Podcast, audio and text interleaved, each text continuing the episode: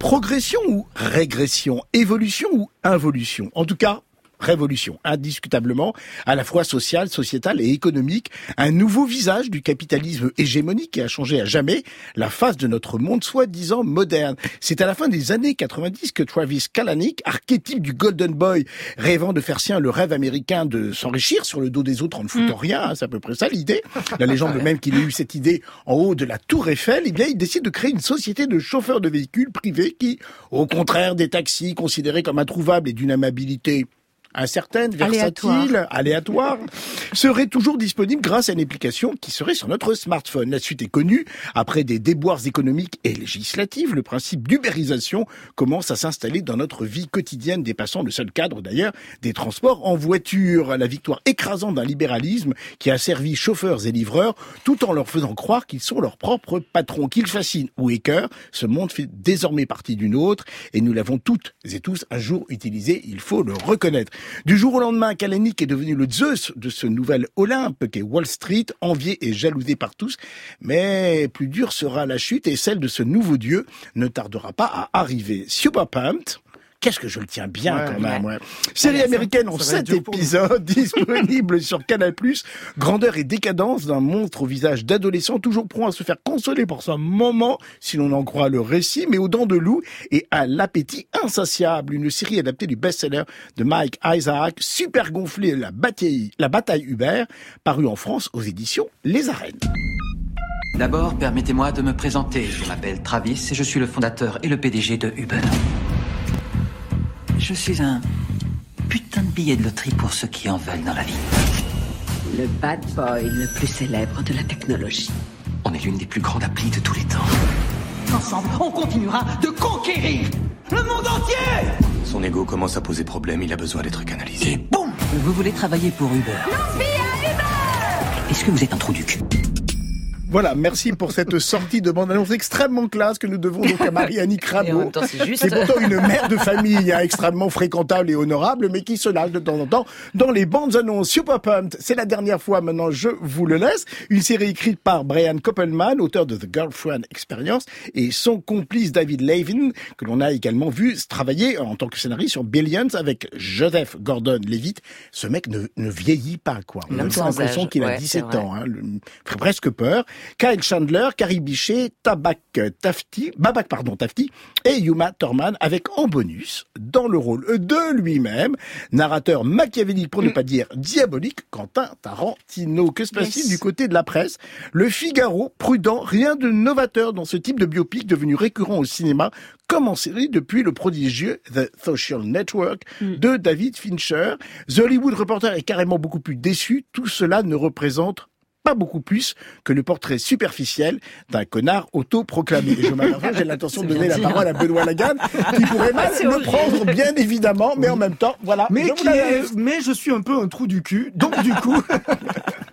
Ami poète, bonsoir. Je vous rappelle qu'on est en direct, on remontera pas l'émission et tout ce que vous dites au micro parce sera entendu. Parce que ce qu'on apprend dans cette série, c'est que pour travailler chez Uber, il va aller mieux dire... Eh à Ticket, euh, parce que c'est son petit nom, Ticket, euh, Travis Kalanick, que euh, qu'on était un trou du cul. Voilà, hein, qu'on explique pour quelle raison c'est aussi la réplique vient ponctuer le, la bande-annonce. On va alors, faire deux heures sur la référence non, quand même. Mais, mais, euh, euh, alors moi j'ai plutôt bien aimé euh, dans la tradition, effectivement, euh, comme vous, vous le rappeliez, la, la, tradition de ces types de biopics et les séries, on va dire que depuis quelques années et mois, surtout les mini-séries, les séries limitées, se sont aventurées de plus en plus sur ces portraits, effectivement, de ces nouveaux types d'entrepreneurs. Moi je trouve ça plutôt intéressant. Je crois que vous y reviendrez d'ailleurs tout à l'heure oui, dans l'effet miroir. Oui, je parlerai de l'histoire. bien placé je vois bien ce que vous êtes en train de faire. Je, je reparlerai de, de l'histoire, mais ce qui est intéressant là, c'est que en fait, si on s'intéresse et si euh, ces séries-là s'intéressent aussi à ces profils-là, c'est que la télévision et le monde des séries, au fond, vit aussi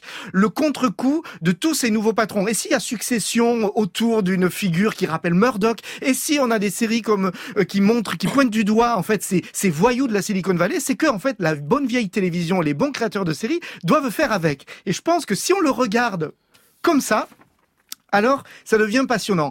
Après, euh, une fois qu'on a dit que les comédiens sont géniaux et que Mm. typiquement Joseph Gordon-Levitt, il ferait un très bon JR 2.0 d'une nouvelle version de Dallas, par exemple, je trouve son sourire euh, carnassier est parfait.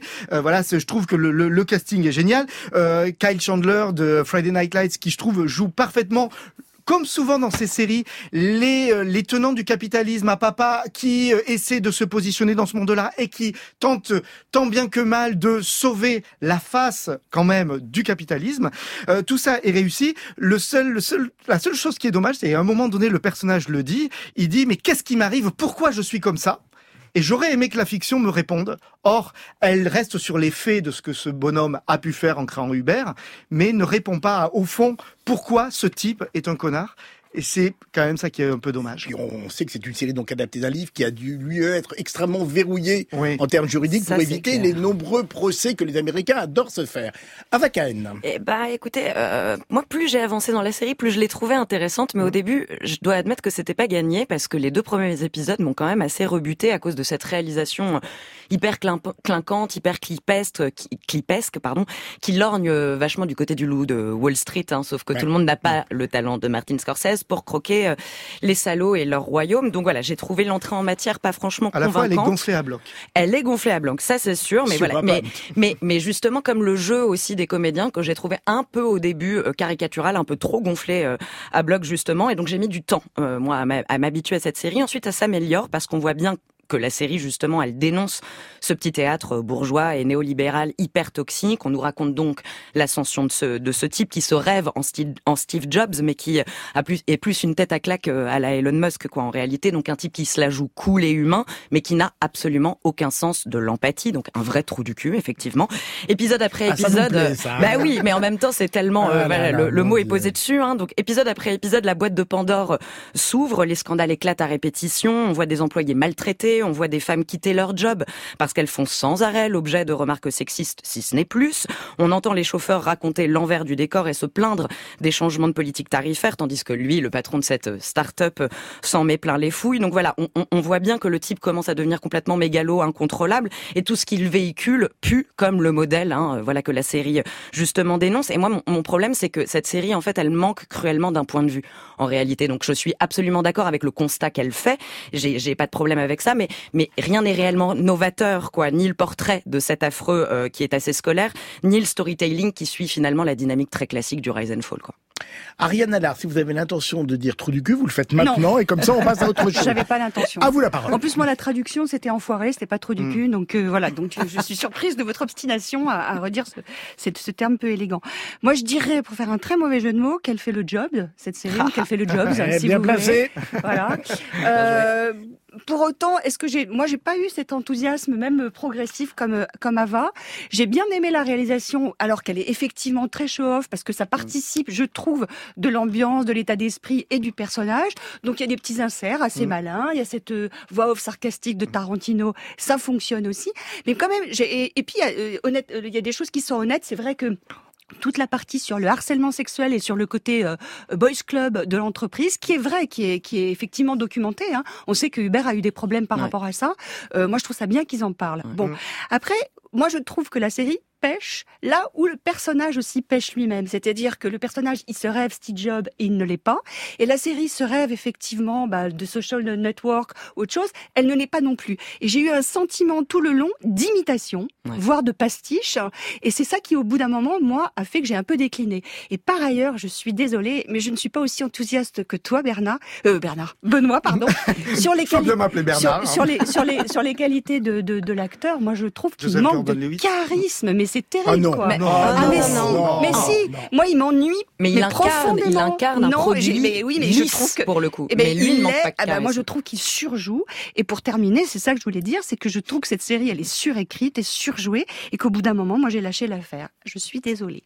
Merci Ariane, merci Ava, merci Bernard, comme on disait autrefois. Merci Bernard. Sur FR3, Excellente émission. Sur Pop, donc sur Canal+. Merci patron.